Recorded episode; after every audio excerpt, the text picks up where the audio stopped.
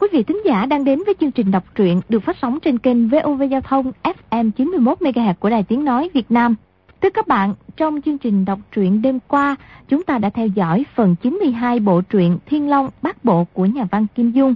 Được biết, trong cung nước Tây Hạ, đoàn người tham dự cuộc hội tranh ngôi phò mã đi qua rừng trúc, ba tầng cổng đá và dòng suối U Lan mới đến một sơn động tự nhiên.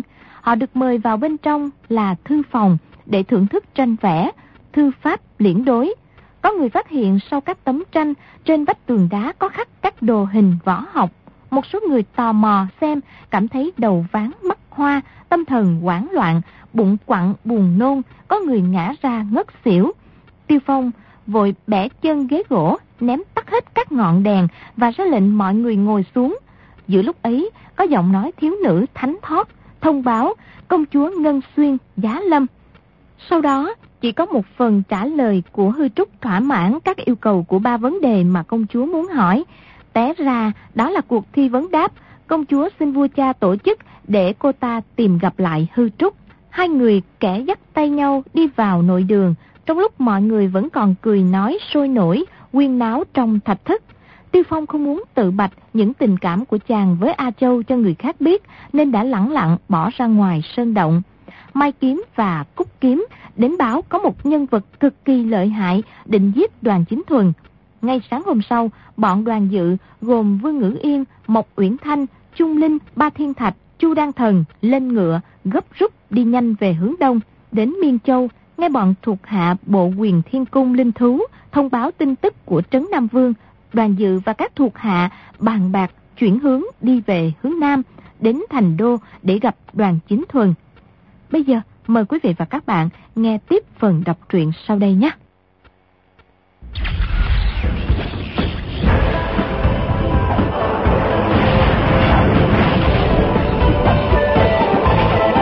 Thiên Long Bát Bộ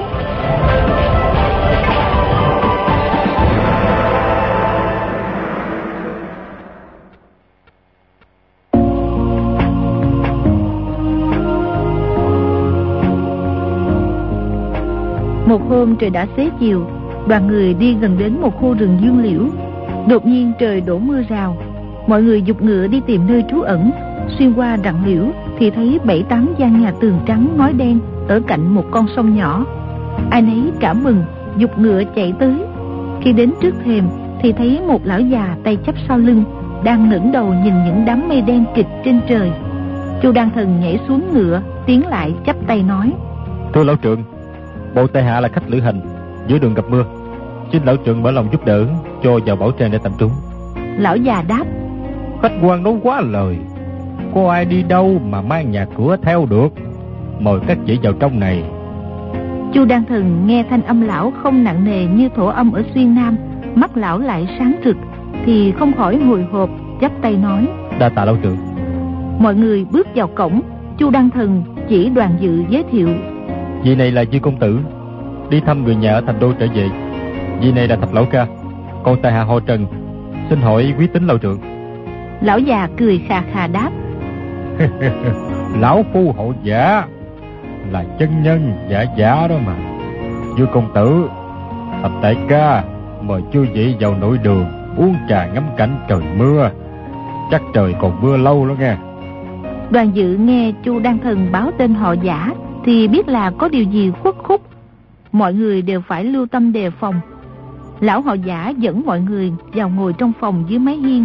Trên tường có mấy bức tứ bình cùng tranh vẽ, bài trí rất trang nhã. Không giống như nhà ở của bọn quê mùa, Chu Đăng Thần và Ba Thiên Thạch đưa mắt nhìn nhau, lại càng chú ý đề phòng. Đoàn dự thấy tự tích trên tứ bình đều do tay phàm tục viết. Chàng không muốn nhìn lâu. Lão họ giả nói để lão phu đi đun nước pha trà. Chu đan thần vội khách sáo. Ờ không dám phiền lão trưởng. Lão họ giả cười đáp. Lão phu chỉ sợ tiếp đái quý khách không đủ lễ mà thôi. Lão vừa nói vừa bước ra khép cửa lại. Cánh cửa phòng khép lại sau cửa lộ ra một bức vẽ mấy khóm trà hoa. Một khóm hồng bạc rất đẹp một khóm trắng toát cành đã bắt đầu khô. Trà hoa thì có đâu nhiều bằng đại lý Đoàn dự vừa nhìn thấy đã cao hứng. Xem kỹ thì trong bức vẽ có đề một hàng chữ. Đại lý trà hoa tối giáp hải nội Chủng loại thất thập nhất Đại ư mẫu đơn. Nhất vọng nhược quả Dân thước nhật chân. Trong đó để trống mấy chữ Đoàn dự biết câu này trích trong cuốn Điền Trung Trà Hoa Ký Mà chàng đã thuộc lòng. Thật ra phải là Đại lý trà hoa tối giáp hải nội Chủng loại thất thập nhị Đại ư mẫu đơn, Nhất vọng nhược quả tề dân cẩm, Thước nhật chân hà. Nghĩa là hoa trà ở đại lý đứng vào hàng đầu thiên hạ, Tất cả có 72 loại, Có loại lớn hơn cả hoa mẫu đơn. Đứng xa trong đỏ một góc trời, Dường như hòa lẫn với ánh dương quang Mà tô điểm những đám mây sớm cho thêm phần rực rỡ. Đoàn dự thấy trên bàn có sẵn nghiêng bút Liền viết thêm một nét ngang ở chữ nhất cho thành chữ nhị, Rồi điền vào những chỗ còn bỏ trống. Câu này vốn viết theo thể chữ Chữ toại lương. Chàng cũng bắt chước viết vào, Nên không có dấu vết gì là mới sửa cả. Trung Linh vỗ tay cười nói Huynh làm như vậy thì bức vẽ mới hoàn chỉnh, Không còn khiếm khuyết nữa.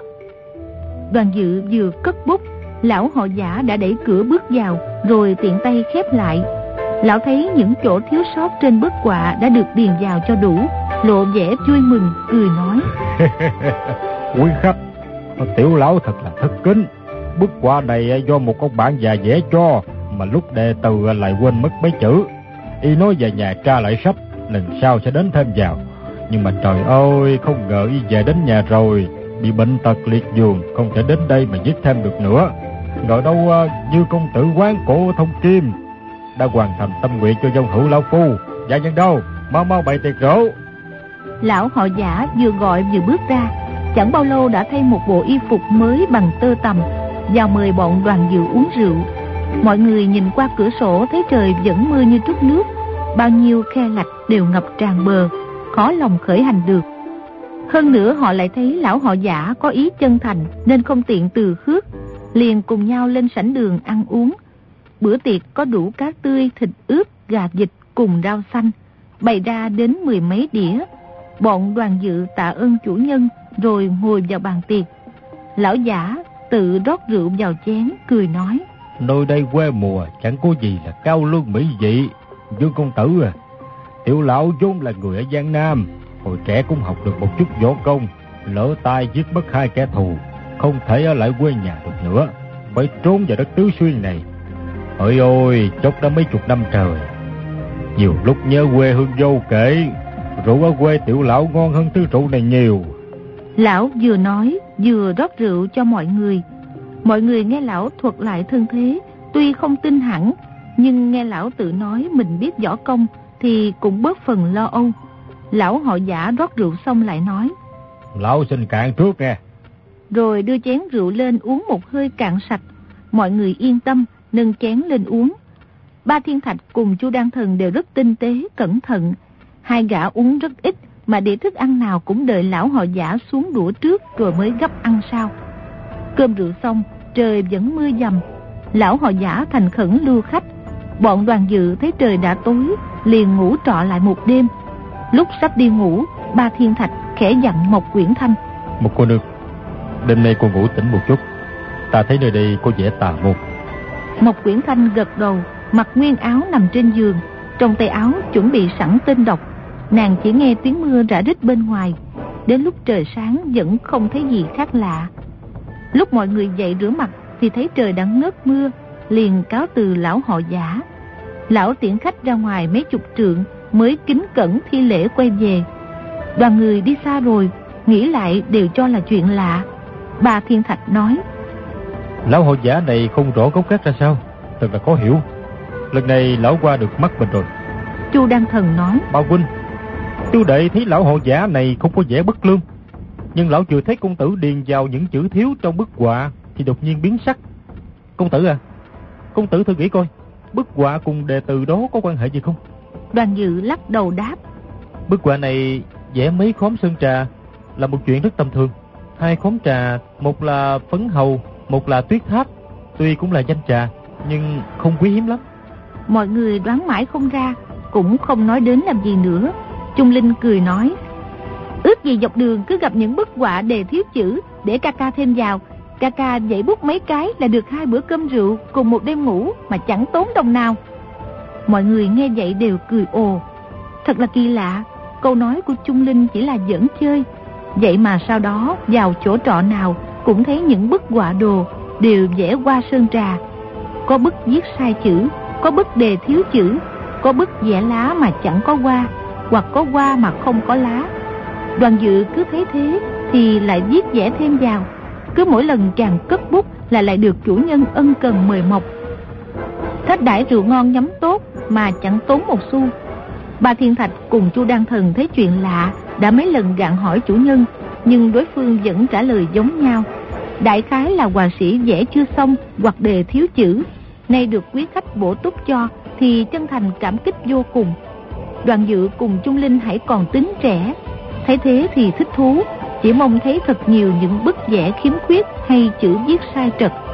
Dương Ngữ Yên thấy đoàn dự cao hứng nên nàng cũng rất vui. Mộc Quyển Thanh vốn là người không biết sợ trời sợ đất, dù đối phương hảo tâm hay nham hiểm thì nàng cũng chẳng bận tâm suy nghĩ. Chỉ có ba thiên thạch và chu đan thần càng ngày càng thêm lo âu. Hai gã thấy đối phương bố trí chu đáo như vậy, dĩ nhiên bên trong phải có mưu đồ trọng đại, nhưng không tài nào dò ra manh mối. Ba chu mỗi khi gặp đối phương ân cần khoản đãi lại càng gia tâm quan sát. Phòng ngừa trong rượu thịt có chất độc, có nhiều chất độc tinh vi khó lòng phát giác được ngay, có khi phải ăn đến mười mấy lần mới phát tác. Ba Thiên Thạch là người kiến văn lịch duyệt, dù đối phương có muốn hạ độc thủ cũng khó lòng che mắt được gã. Thế mà trước sau gã vẫn thấy cơm rượu không có gì khác lạ, lúc nào chủ nhân cũng ăn uống trước để tỏ ra không có gì ám muội.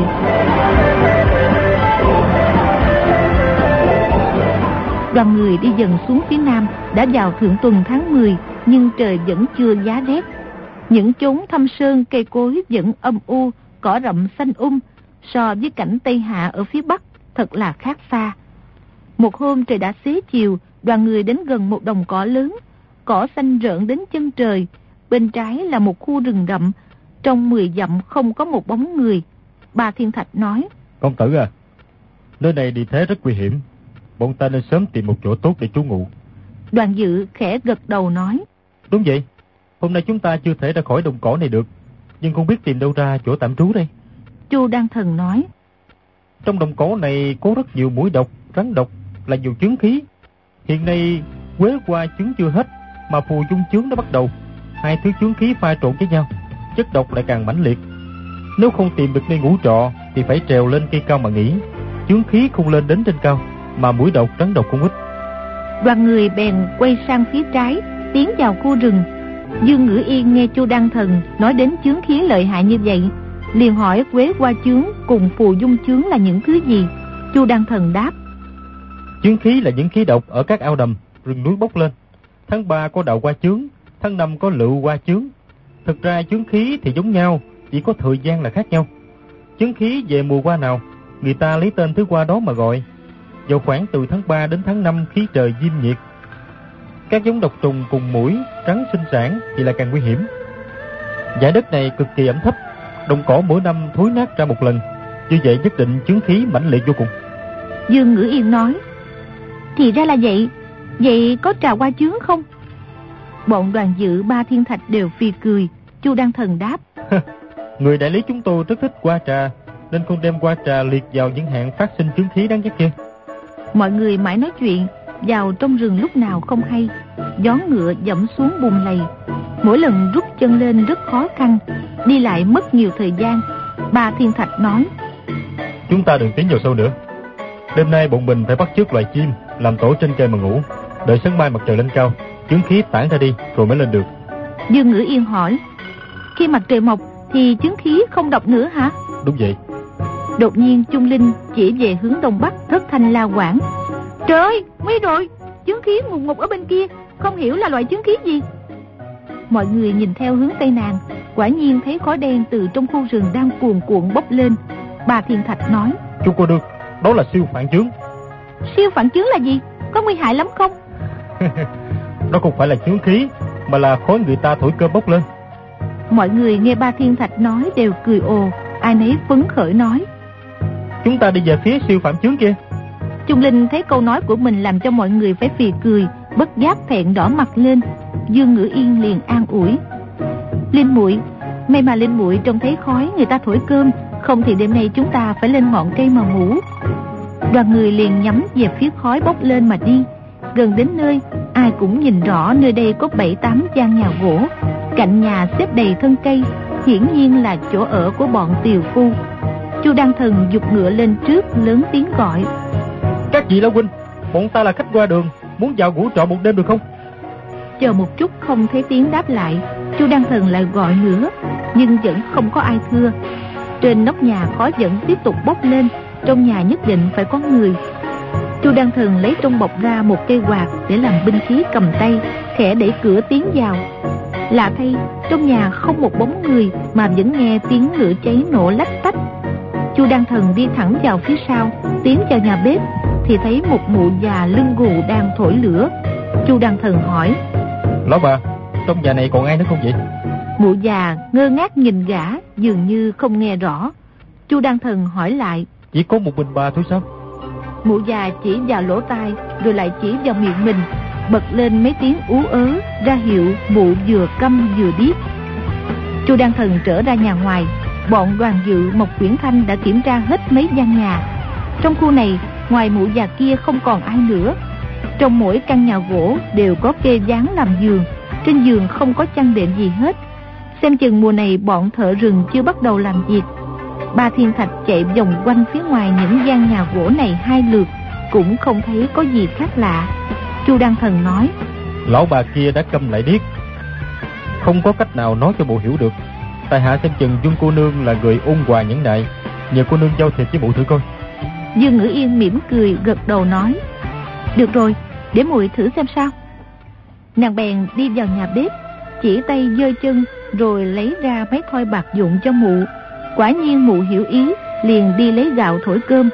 Trong nhà này không có rượu thịt mọi người chờ cơm rau chín rồi ăn qua loa cho xong bữa. Ba thiên thạch nói chúng ta tập trung ngủ trong một gian nhà này thôi đừng phân tán ra.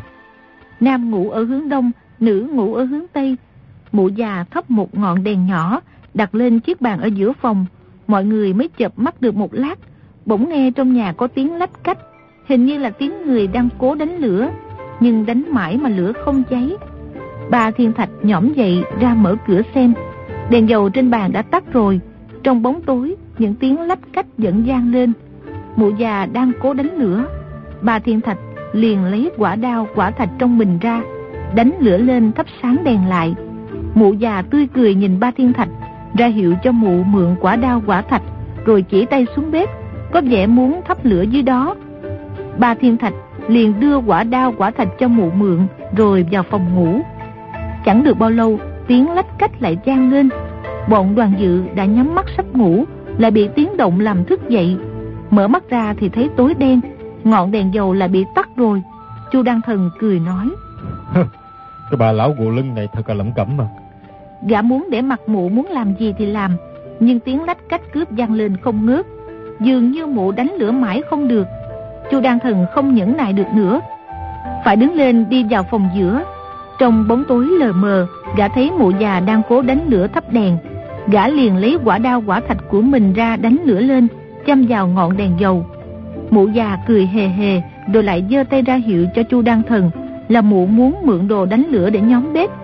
Chu đan thần đưa quả đao quả thạch cho mụ, rồi trở vào phòng. Ngờ đâu gã vào nằm được một lúc thì tiếng lách cách ở giữa phòng lại vang lên bà thiên thạch cùng chu đan thần đều bực dọc mắng thầm. Cái bà già này muốn làm trò quỷ gì đây? Những tiếng lách cách vẫn tiếp tục không dứt. Bà thiên thạch tức mình bèn chạy ra đoạt lấy đồ đánh lửa của mụ gõ mấy cái mà vẫn không bật được lửa lên. Gã sờ xem thì biết rằng đây không phải là quả đao quả thạch của mình cho mụ mượn lúc nãy liền lớn tiếng hỏi. Quả đao quả thạch của ta đâu? Nhưng câu nói vừa ra khỏi miệng bất giác gã bật cười nghĩ thầm thì ra mình cũng lẩm cẩm. Mụ già này đã câm điếc thì mình còn quát hỏi làm gì? Lúc này mộc quyển thanh cũng chạy ra lấy đồ đánh lửa đưa cho ba thiên thạch nói ba huynh muốn bật lửa hả? Ba thiên thạch đáp mụ già này thật là cổ quái. Cây đèn dầu này cứ châm lên lại tắt tắt rồi lại châm. Quấy nhiễu đến nửa đêm rồi. Gã nói xong cầm lấy quả đao quả thạch của mộc quyển thanh đánh lửa lên châm vào ngọn đèn dầu. Mụ già có vẻ thỏa mãn nhìn ngọn đèn cười hề hề. Ba Thiên Thạch nói. Một cô nương, đi đừng mệt nhọc, vào nghỉ đi thôi. Rồi gã cũng trở về phòng. Ngờ đâu qua một lúc chừng uống cạn tuần trà lại vang lên những tiếng lách cách. Ba Thiên Thạch cùng Chu Đan Thần đồng thời nhõm dậy toàn chạy ra, nhưng lại cùng sực tỉnh nghĩ thầm. Trên đời này sao lại có chuyện khổ quá đến vậy? Chắc là có quỷ kế gì rồi.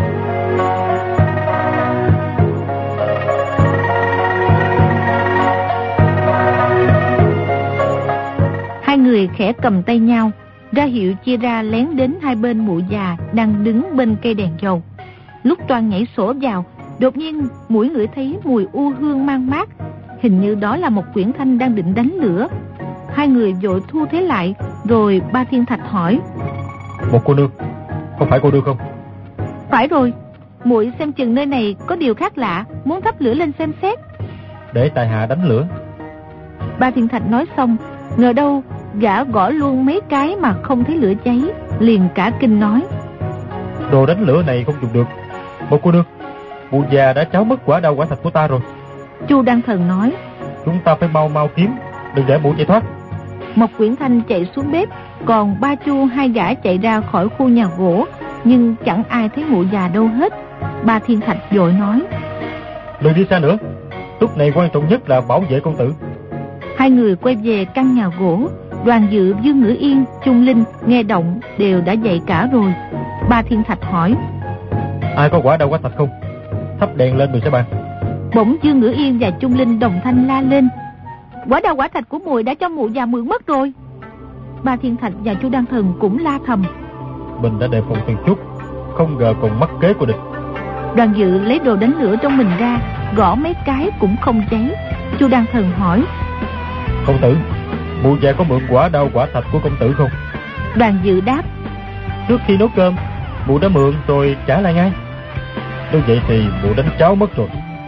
Một lúc lâu, mọi người không ai lên tiếng. Trong bóng tối chỉ nghe dế kêu ra rã. Đêm nay là đêm nguyệt tận, không có trăng sao. Sáu người ngồi quay quần với nhau. Chỉ nhìn thấy bóng lờ mờ của người ngồi bên cạnh. Ai nấy đều hồi hộp, chờ đợi hiểm họa sắp xảy ra. Từ lúc đoàn dự thêm chữ vào bức họa, lão già họ giả ân cần đối đãi Sáu người này tự như đã bị che mắt, không ai tự chủ được, rồi quan mang không biết gì nữa. Ai cũng biết kẻ địch âm thầm tính kế hại mình.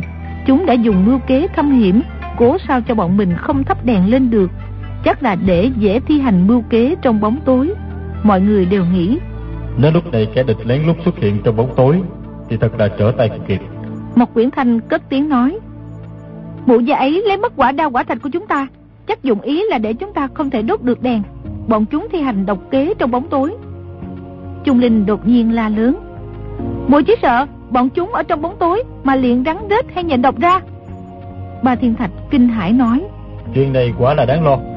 Trong bóng tối mà chúng dùng những độc vật nhỏ bé để tập kích, thì thật là khó đề phòng. Đoàn dự nói. Vậy chúng ta lại ra ngoài, chờ lên cây ẩn nấp. Chu Đăng Thần nói. E rằng trên cây, chúng cũng bố trí độc vật cả rồi. Trung Linh lại thét lên một tiếng. Úi da! Rồi nắm lấy cánh tay một quyển thanh. Ba Thiên Thạch nói. Chúng cô đương đừng sợ, chúng ta thắp đèn lên rồi sẽ tính. Trung Linh hỏi. Không có quả đao quả thạch thì làm sao đánh lửa? Địch nhân có dụng ý gì hiện ta chưa biết. Nhưng nếu chúng muốn ta không lấy đâu ra lửa, thì ta phải làm cho có lửa. Chắc cũng là chuyện tốt. Ba Thiên Thạch nói xong, chạy xuống nhà bếp lấy hai cành cây khô đưa cho chu Đăng Thần, nói. Chu huynh đệ, ngươi cách cành cây này nát ra, càng dùng càng tốt. chu Đăng Thần vừa nghe đã hiểu ý, liền đáp. Phải rồi, có lý nào chúng ta ngồi bó tay chờ họ tấn công? Gã nói xong, lấy trong bọc ra một lưỡi dao, cắt cành cây thành từng miếng nhỏ. Đoàn dự, một quyển thanh, Dương Ngữ Yên, Trung Linh cũng lấy dao ra, đem cành khô cắt nghiền thành gỗ dụng. Đoàn dự thở dài nói. Tiếc là ta không có thần công như khô dinh đại sư. Đồ lực người truyền tới đâu là con dụng cháy lên tới đó. Cả lão cưu ma trí cũng có bản lĩnh này. Thật ra thì nội lực trong người chàng hiện nay đã cao thâm hơn khô dinh đại sư cùng cưu ma trí khi đó. Chỉ vì chàng không biết cách vận dụng mà thôi. Mấy người tiếp tục nghiền gỗ nát ra như cám, nhưng trong lòng vẫn hồi hộp không yên. Chẳng ai nói gì, cứ cố lắng tai nghe động tĩnh bên ngoài. Mọi người đều nghĩ thầm. Mụ già kia đánh lừa lấy hết quả đau quả thạch đi. Nhất định là chẳng tốt lành gì. E rằng chúng sắp phát động âm mưu đến nơi rồi. Ba thiên thạch giơ tay ra sờ, Thấy đống gỗ dụng đã lớn bằng cái bát ăn cơm, Liền dung gọn cho cao lên, Để mấy miếng giấy mồi vào trong. Gã cầm lưỡi đơn đao của mình bên tay trái, Rồi mượn lưỡi đao của Trung Linh cầm ở tay phải. Hai tay gã đập hai sống đao vào nhau nghe choa một tiếng, Lửa bắn tung tóe vào đống gỗ dụng Tiếc rằng lửa chỉ lóe lên một cái rồi tắt ngay, Chưa kịp bén vào giấy mồi. Mọi người đều than thở tiếc rẻ. Bà thiên thạch tiếp tục gõ hai sống dao vào nhau choang choảng. Đến tiếng thứ 10 thì rốt cuộc giấy mồi cũng cháy bừng lên. Bọn đoàn dự lớn tiếng quan hô châm lửa vào đèn. Chu Đan Thần sợ ngọn đèn bị gió thổi tắt, liền tìm trong bếp và các phòng hai bên có bao nhiêu đèn lấy hết ra thắp lên. Ánh lửa vàng khè, chập chờn soi rõ mặt mọi người khói bốc lên nhiều quá làm cho khó thở. Nhưng mọi người đã tốn rất nhiều công phu mới thắp được lửa lên. Tinh thần đều phấn khởi, chẳng khác nào đã thắng được một keo. Gian nhà gỗ này rất thô sơ, gió không ngớt lùa qua vô số khe hở thổi vào trong. Sáu người chú một đề phòng, cầm sẵn khí giới trong tay mà nghe ngóng. Nhưng chỉ có gió thổi rì rào, côn trùng kêu ra rã ngoài ra không có gì khác lạ. Ba thiên thạch thấy chưa có động tĩnh gì, bèn quan sát kỹ lại những phòng chứa gỗ. Bỗng thấy trên mấy cây cột có quấn chiếu, bên ngoài dùng dây thừng buộc chặt. Lúc mọi người vừa tới thì không thấy cột bị che như thế này. Gã bèn chặt đứt dây thừng cho chiếu rơi xuống.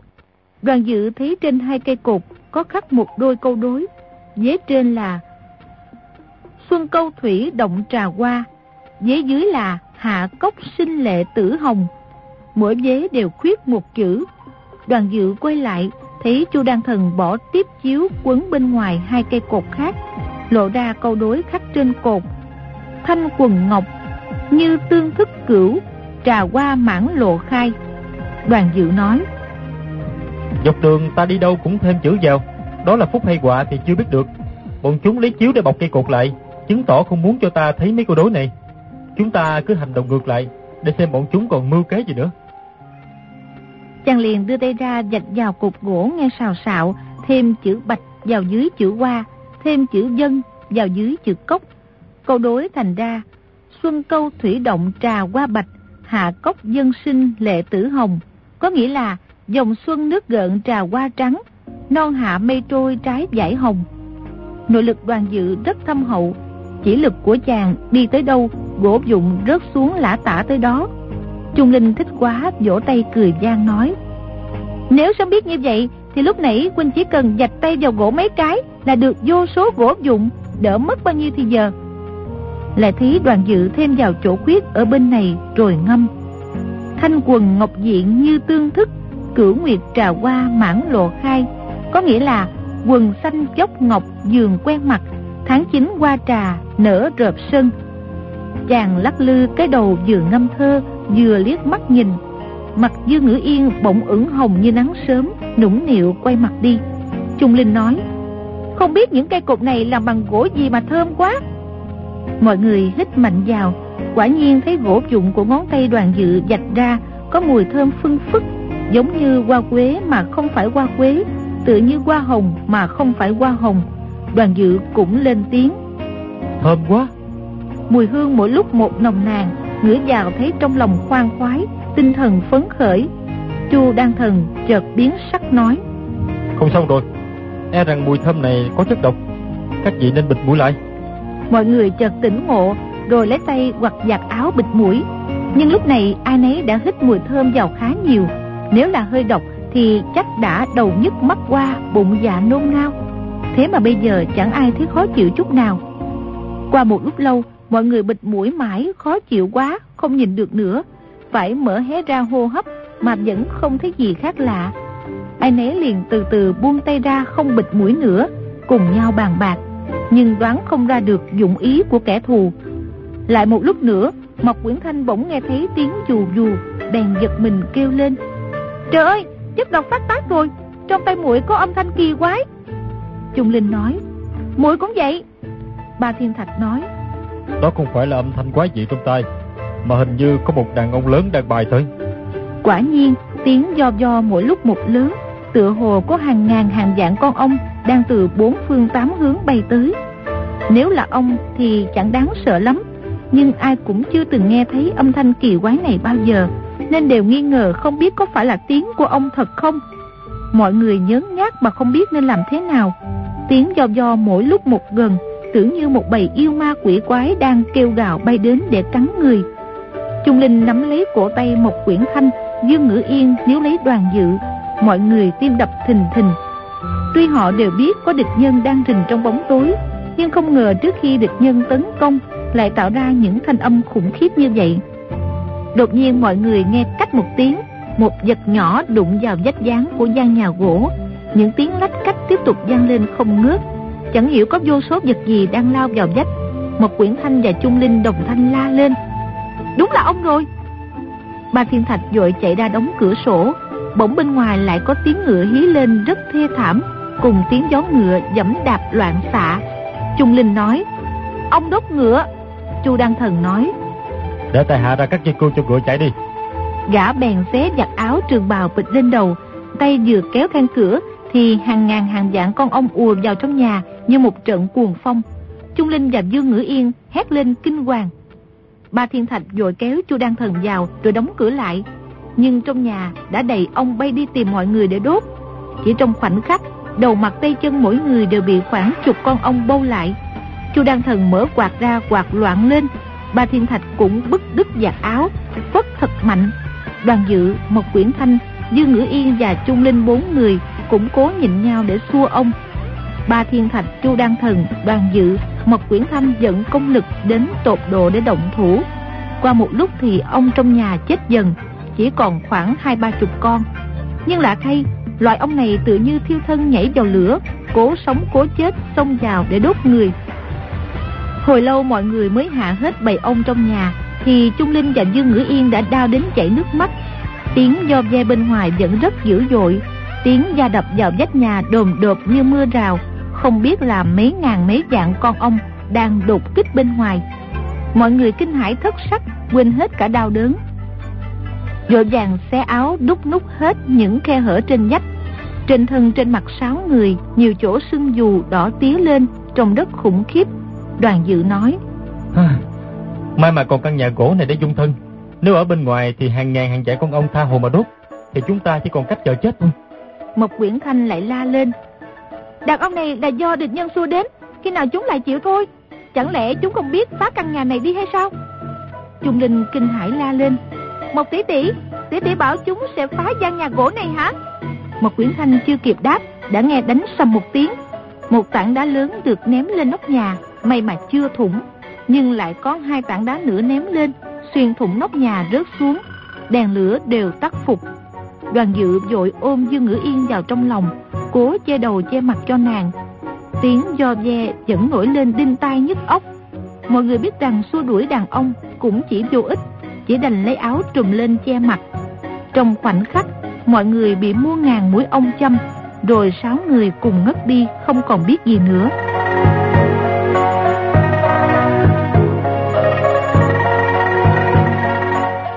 Đoàn dự đã nuốt hai con chu cáp, bách độc không xâm nhập vào cơ thể được. Nhưng sau khi chàng bị hàng trăm con ong đốt, cũng nhức nhối khó chịu mà mê đi. Có điều nội lực chàng cực kỳ thâm hậu, nên hồi tỉnh lại trước tiên. Vừa tỉnh lại là chàng nhớ ngay đến Dương Ngữ Yên, đưa tay tìm, thì phát giác nàng không còn trong lòng mình nữa. Chàng mở mắt ra nhìn, chỉ thấy tối om, tay chân đều bị trói chặt, mắt cũng bị người ta lấy chẻ đen bịt lại, trong miệng chàng bị nhét một hạt giải lớn nên hít thở rất khó khăn và dĩ nhiên không thể nói được.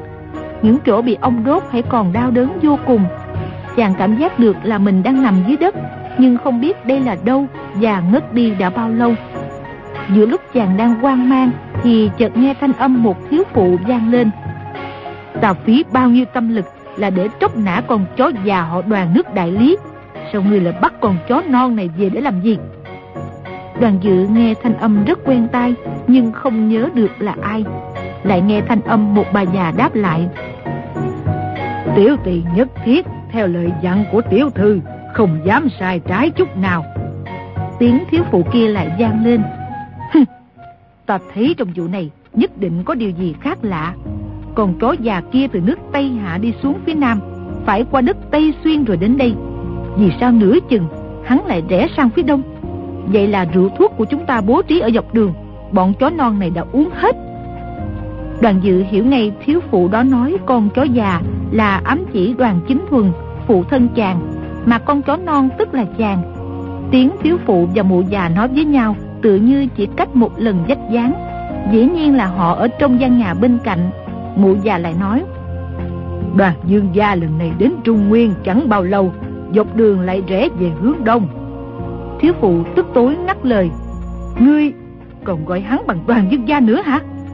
Dân, trước kia tiểu thư bảo tiểu tỳ gọi y là đoàn công tử, nhưng hiện nay tuổi y đã cao, ngươi không được nói nữa. Dân, mụ già dân một tiếng rồi im lặng, thiếu phụ khẽ buông một tiếng thở dài nhắc lại. Hiện nay y tuổi đã cao rồi. Thanh âm của mụ ẩn chứa một nỗi niềm luyến tiếc. Lúc này đoàn dự chợt hiểu ra, nghĩ thầm. Mình cứ tưởng là ai, té ra lại là một cô bạn cũ của Gia Gia. Mụ này tức giận Gia Gia, chắc chẳng qua là chuyện ghen tuông. Phải rồi, mụ sắp xếp đàn ông là định bắt Gia Gia, nào ngờ bắt nhầm phải bọn mình. Như vậy thì dĩ nhiên mụ không hạ độc thủ với bọn mình. Không hiểu vị A Di này là ai. Mình nhất định đã nghe qua âm thanh của mụ rồi. Thiếu phụ lại lên tiếng.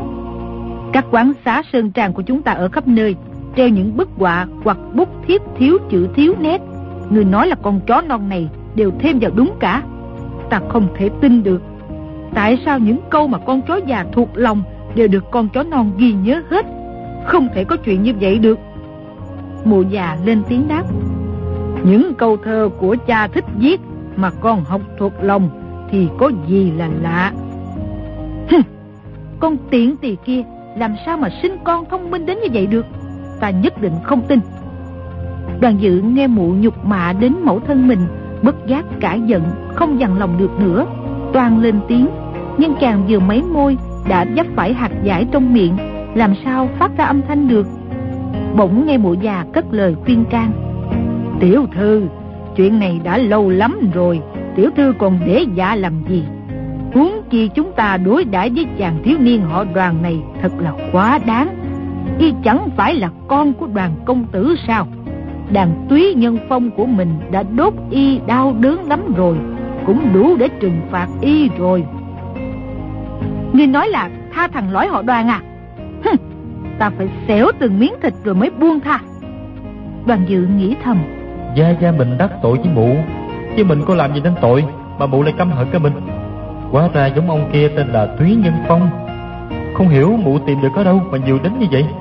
Mà sao lại sai được chúng đuổi theo bọn mình? Mụ là ai? Nhất định không phải là chung phu nhân. Âm thanh của hai người hoàn toàn không giống nhau. Bỗng có tiếng một chàng trai. Cô mẫu Điệt nhi xin bái kiến Đoàn dự giật mình kinh hãi Không còn nghi ngờ gì nữa. Rõ ràng đây là thanh âm của mộ dung phục. Thiếu phụ mà gã kêu bằng cô mẫu thì dĩ nhiên là Dương Phu Nhân ở mạng Đà Sơn Trang trong vùng Cô Tô. Bà là mẫu thân Dương Ngữ Yên và là nhạc mẫu tương lai của mình. Đoàn dự tưởng chừng như bị 15 gáo nước lạnh dội vào người. bảy gáo trên, tám gáo dưới, trong lòng bối rối vô cùng. Cảnh tượng lúc chàng đến mạng Đà Sơn Trang lần trước lại hiện ra trước mắt. Hoa trà còn có tên là mạng Đà Hoa. Thiên hạ đều cho đại lý là nơi trồng hoa trà nổi tiếng nhất Hoa trà ở Cô Tô thì chẳng lấy gì làm quý. Mạng đà Sơn Trang cũng trồng rất nhiều hoa trà, song đất ít giống quý, lại trồng không đúng phương pháp. qua vừa nhỏ vừa tàn tạ. Khi đó chàng không hiểu tại sao bà ta đặt tên trang diện là Mạng đà Sơn Trang. Mà trong trang ngoài Sơn Trà ra không trồng một thứ hoa cỏ nào khác. Theo lề luật Mạng đà Sơn Trang thì bất luận chàng trai nào tự tiện tới đó đều bị chặt mất đôi chân chàng còn nhớ đến câu Dương Phu Nhân nói Hễ người đại lý, nhất là người họ đoàn mà gặp tay ta liền bị chôn sống. Hôm đó có một tên đệ tử phái vô lượng kiếm, Không hiểu sao bị Dương Phu Nhân bắt được, Không phải là người đại lý. Chỉ vì nhà cách nước đại lý chưa tới 400 dặm Mà cũng bị chôn sống. Ngày đó Dương Phu Nhân còn bắt được một chàng thiếu niên công tử, ra lệnh cho gã quay về giết vợ để kết hôn cùng một vị cô nương họ miêu. Chàng công tử kia không thuận, phu nhân bèn dọa giết, buộc gã phải nhận lời. Đoàn dự nhớ rõ hôm ấy, Dương Phu Nhân đã dặn một tên tỳ nữ. Mi áp giải gã về thành Cô Tô, phải chính mắt nhìn thấy gã ra tay giết vợ, cùng miêu cô nương thành thân, rồi hãy về đây phục mệnh. Gã công tử kia năn nỉ. Xin phu nhân mở luận từ bi, phu nhân cùng vợ chồng tiểu nhân không thù không quán, lại không quen biết miêu cô nương. Tiểu nhân cũng chưa từng quen biết phu nhân, hà tất phu nhân phải bắt tiểu nhân giết vợ để lấy người khác. Mi đã có vợ rồi, sao còn đi dùng lời ngon ngọt để tán tỉnh các cô gái khác? Ta không biết thì thôi, một khi đã biết ra, đều xử theo đường lối này.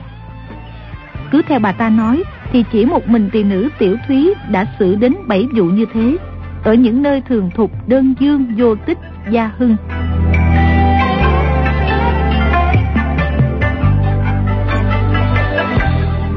Đoàn dự là người nước đại lý, lại ở họ đoàn, may mà biết cách trồng hoa trà, nên lần trước tới đó mới được dương phu nhân tha chết, lại được mời lên điện cẩm dân thiết yến khoản đãi.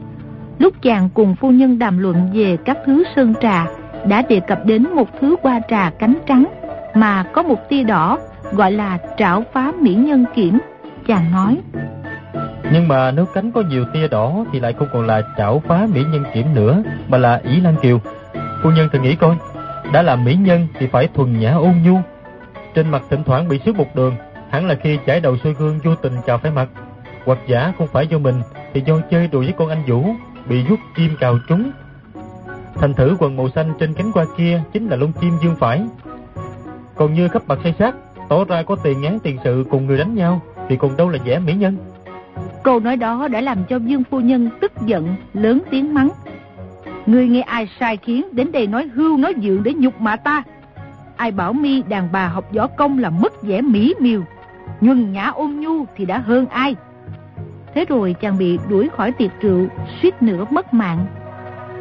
Đối với những sự việc này, khi đó chàng chỉ cảm thấy Dương Phu Nhân có những hành động lạ đời, trái với thường tình. Ngoài bốn chữ bất chấp lý lẽ ra thì không còn lời nào có thể hình dung được. Bây giờ chàng đã biết thiếu phụ ở phòng bên chính là Dương Phu Nhân. Mọi điều đều không đáng ngạc nhiên nữa.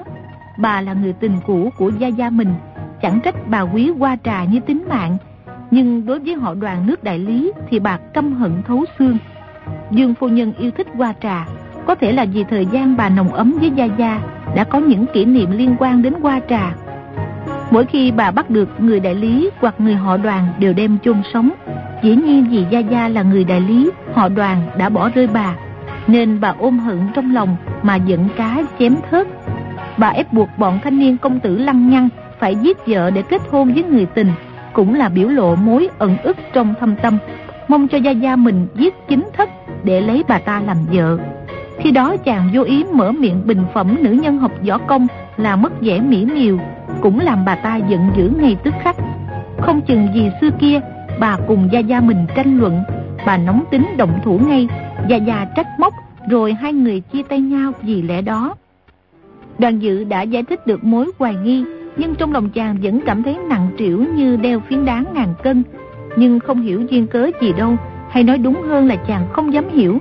Chàng nghĩ tới phụ thân mình cùng mẫu thân Dương Ngữ Yên ngày xưa đã có mối tư tình, thì trong thâm tâm nổi lên một mối lo âu khôn tả, không dám nghĩ tới những hình phạt đáng sợ có thể đến với mình.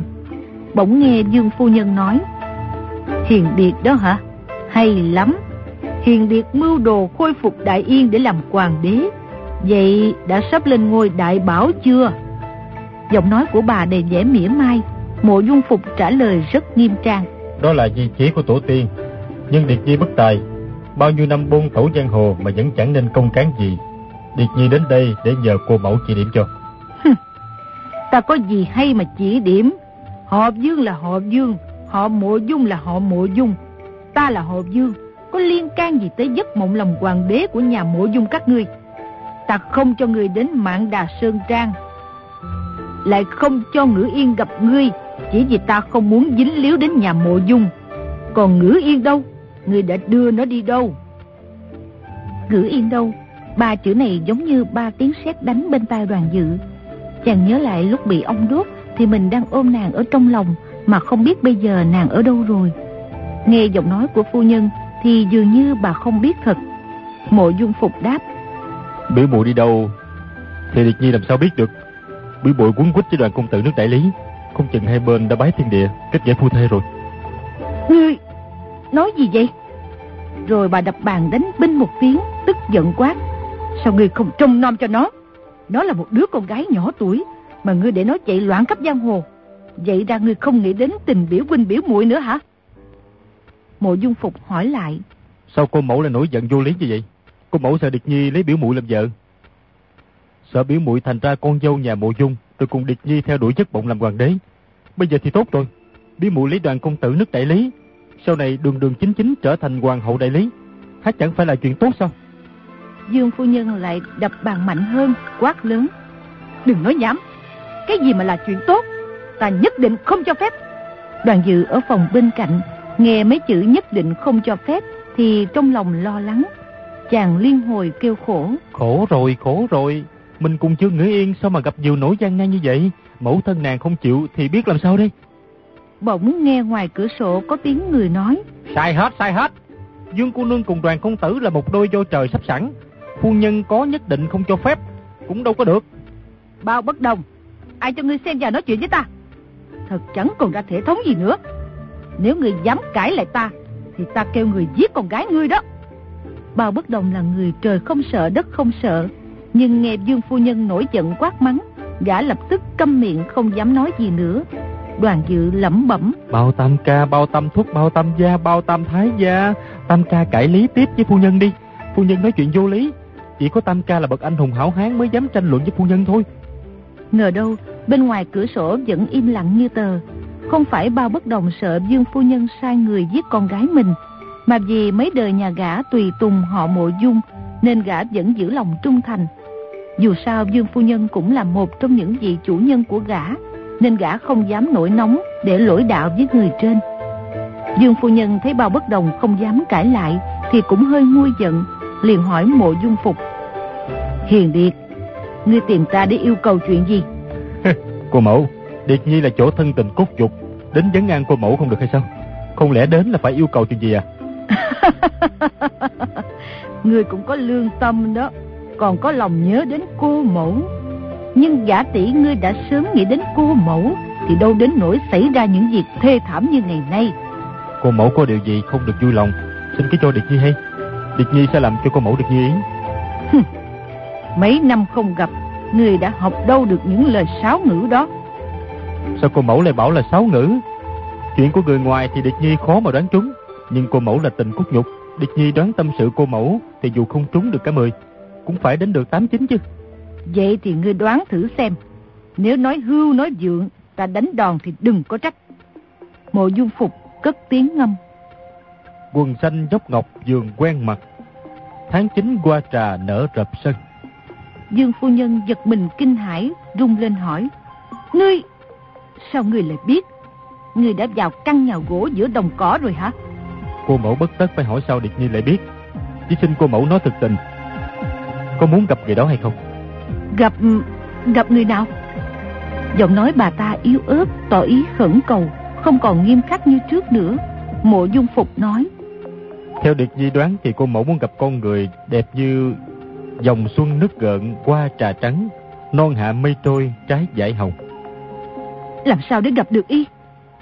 Cô mẫu phí bao nhiêu tâm quyết định bắt cho được người này? Không ngờ đi sai một nước cờ để y trốn mất. Điệt Nhi nghĩ rằng muốn gặp y cũng không khó gì. Nhưng có gặp cũng chưa đủ. Phải bắt y ở liền bên cạnh để luôn luôn phục thị cô mẫu. Cô mẫu bắt y làm thế nào Y cũng phải tuân theo. Dù là việc vẽ mài, thoa phấn. Mộ dung phục nói ra chiều bẩn cợt Nhưng Dương Phu Nhân lại không cho thế là ngỗ ngược. Bà thở dài nói Ai, Ta đã bố trí chu đáo đến như vậy Mà y còn lọt lưới được. Bây giờ ta không còn cách nào nữa. Điệt Nhi đã biết chỗ ở của y. Cô mẫu mà tin Điệt Nhi Thì nói rõ kế hoạch cho Điệt Nhi nghe. Không chừng Điệt Nhi có ý kiến hay. Dù sao chúng ta cũng là người một nhà Lẽ nào lại không tin nhau? Kế hoạch ta an bài là túy nhân phong. Ta đã nuôi trong mạng đà sơn trang mấy trăm tổ ong.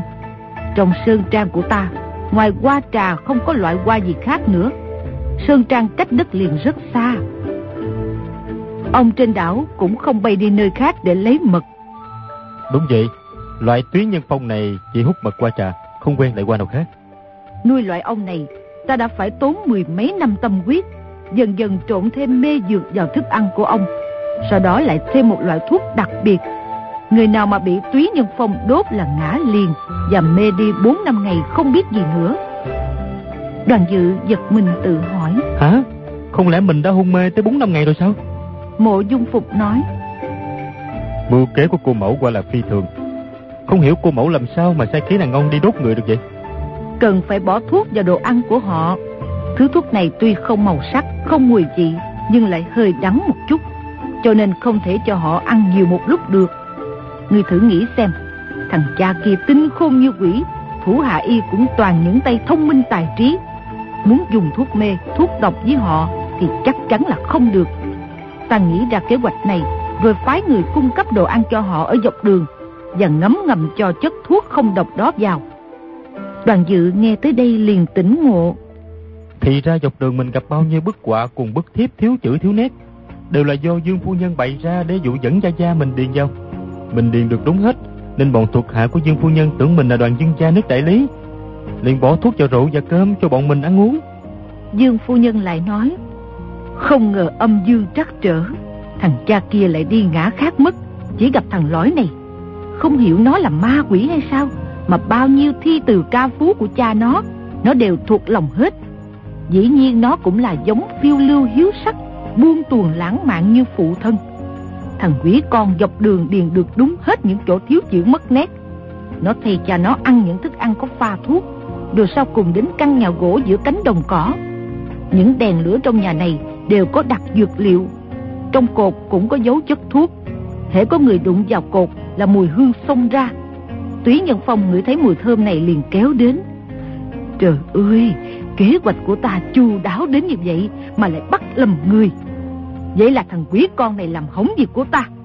Hừm, ta không đem chặt nó ra làm mấy chục khúc thì không hả được mối cầm tức này.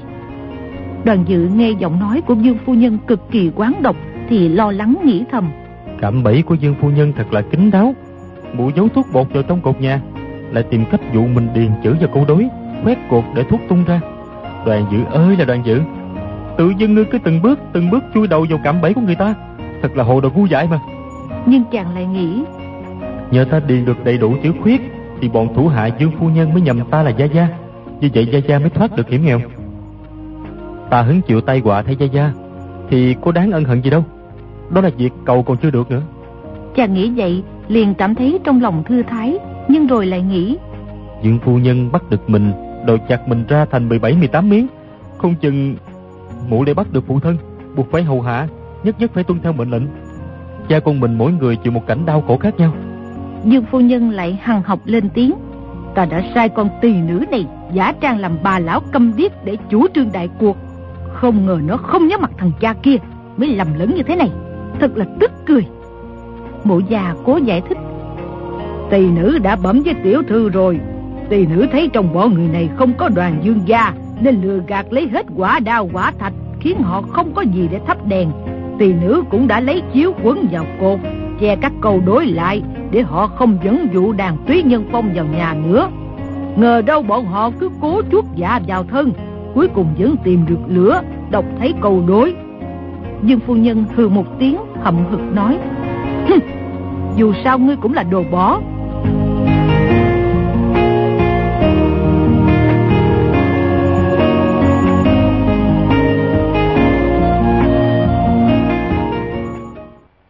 Các bạn thân mến, như vậy Mộ dung phục bàn tính âm mưu gì với Vương Phu Nhân. Mời quý vị và các bạn đón theo dõi vào chương trình đọc truyện đêm mai cũng được phát sóng trên kênh VOV Giao thông FM 91MHz của Đài Tiếng Nói Việt Nam. Đến đây thì nhóm thực hiện chương trình xin phép nói lời chào tạm biệt và hẹn gặp lại.